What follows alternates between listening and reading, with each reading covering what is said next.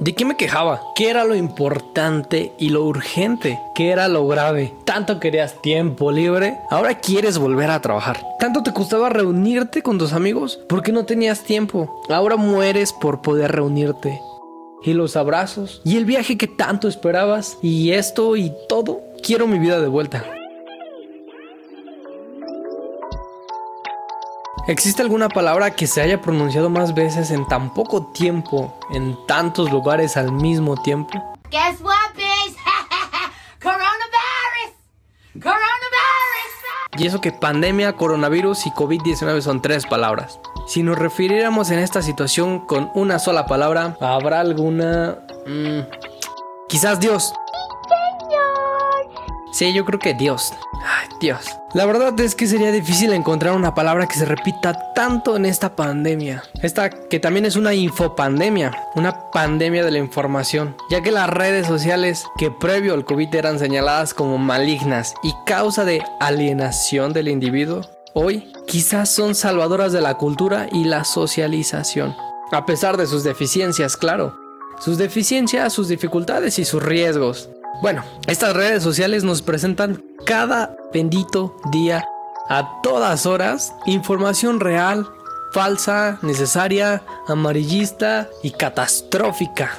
Encontramos a todos, a cualquier persona de cualquier edad, de cualquier profesión, oficio, ubicación, lo que sea, opinando de sociología, política, economía, ecología y los más atrevidos hasta de medicina, epidemiología o infectología. Vaya, ¿quién se imaginaría hace un año cómo estaríamos hoy? Ni la mente más maligna nos plantearía algo así. Bueno, excepto el guionista de la película Contagio del 2011, que aunque estuvo basada en la pandemia de gripe AH1N1 de 2009-2010, adquirió más popularidad este año debido a que comparte muchas similitudes con la actual pandemia del coronavirus. Hasta parece que fueron predicciones. Dios mío. Al menos el confinamiento nos ha hecho redescubrir este y otros tesoros fílmicos. Porque siendo honestos, ¿quién no ha tenido más tiempo para sentarse un ratito frente a la televisión y ver algunas películas famosas que no tuvimos tiempo de ver en nuestra vida previa al COVID? Como intensamente.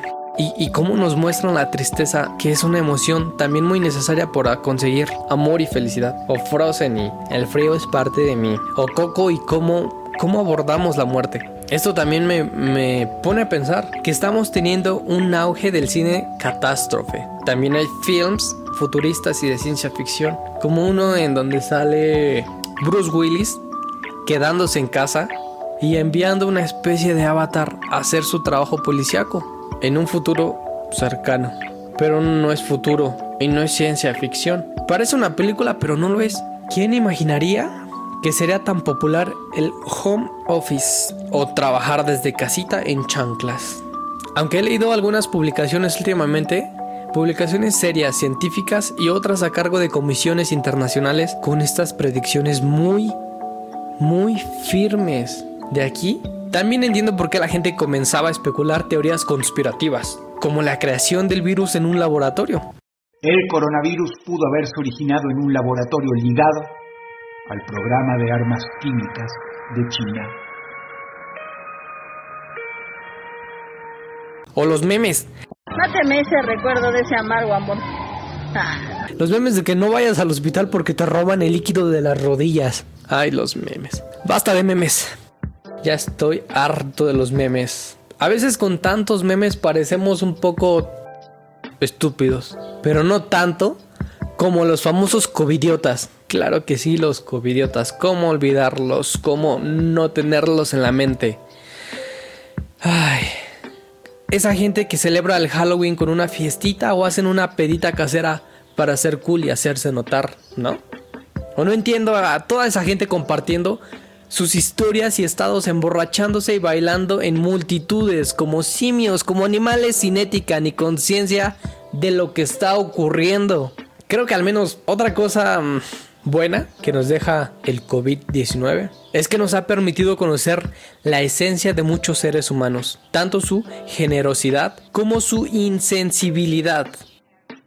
La gran mayoría de ciudadanos Procura el autocuidado responsable que las autoridades han recomendado. No obstante, algunas personas toman la vida como un juego irresponsable y macabro, tan oscuro que raya con la estupidez.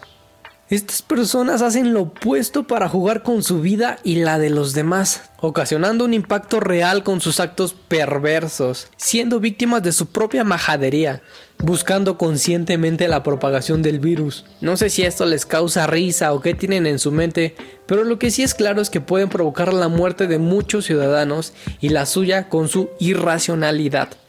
Esto es un problema de salud pública realmente grave. Podría mencionar más casos como el Coronavirus Challenge, famoso por Ava Luis, una TikToker con miles de seguidores que se grabó lamiendo el baño de un avión.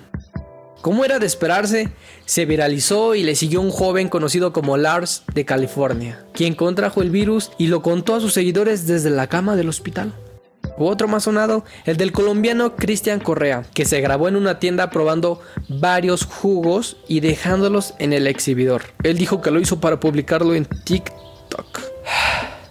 Qué juventud la de ahora.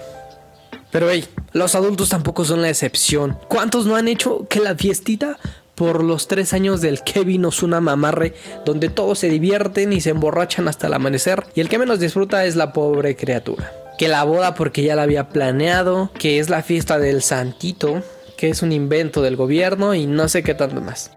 En fin, así podemos seguir relatando más casos de irresponsabilidad como aglomeraciones en supermercados para comprar electrodomésticos por el buen fin o la posible apertura de sitios que no que no son vitales, que no son indispensables como gimnasios, cines, o iglesias. Hoy, más que nunca, necesitamos una vacuna que cure esta sociedad que nos acorrala con una gran amenaza, la de aquellos seres inconscientes de la pandemia, alimentada por el fanatismo, la incomprensión y la estupidez humana. Gracias, buen día.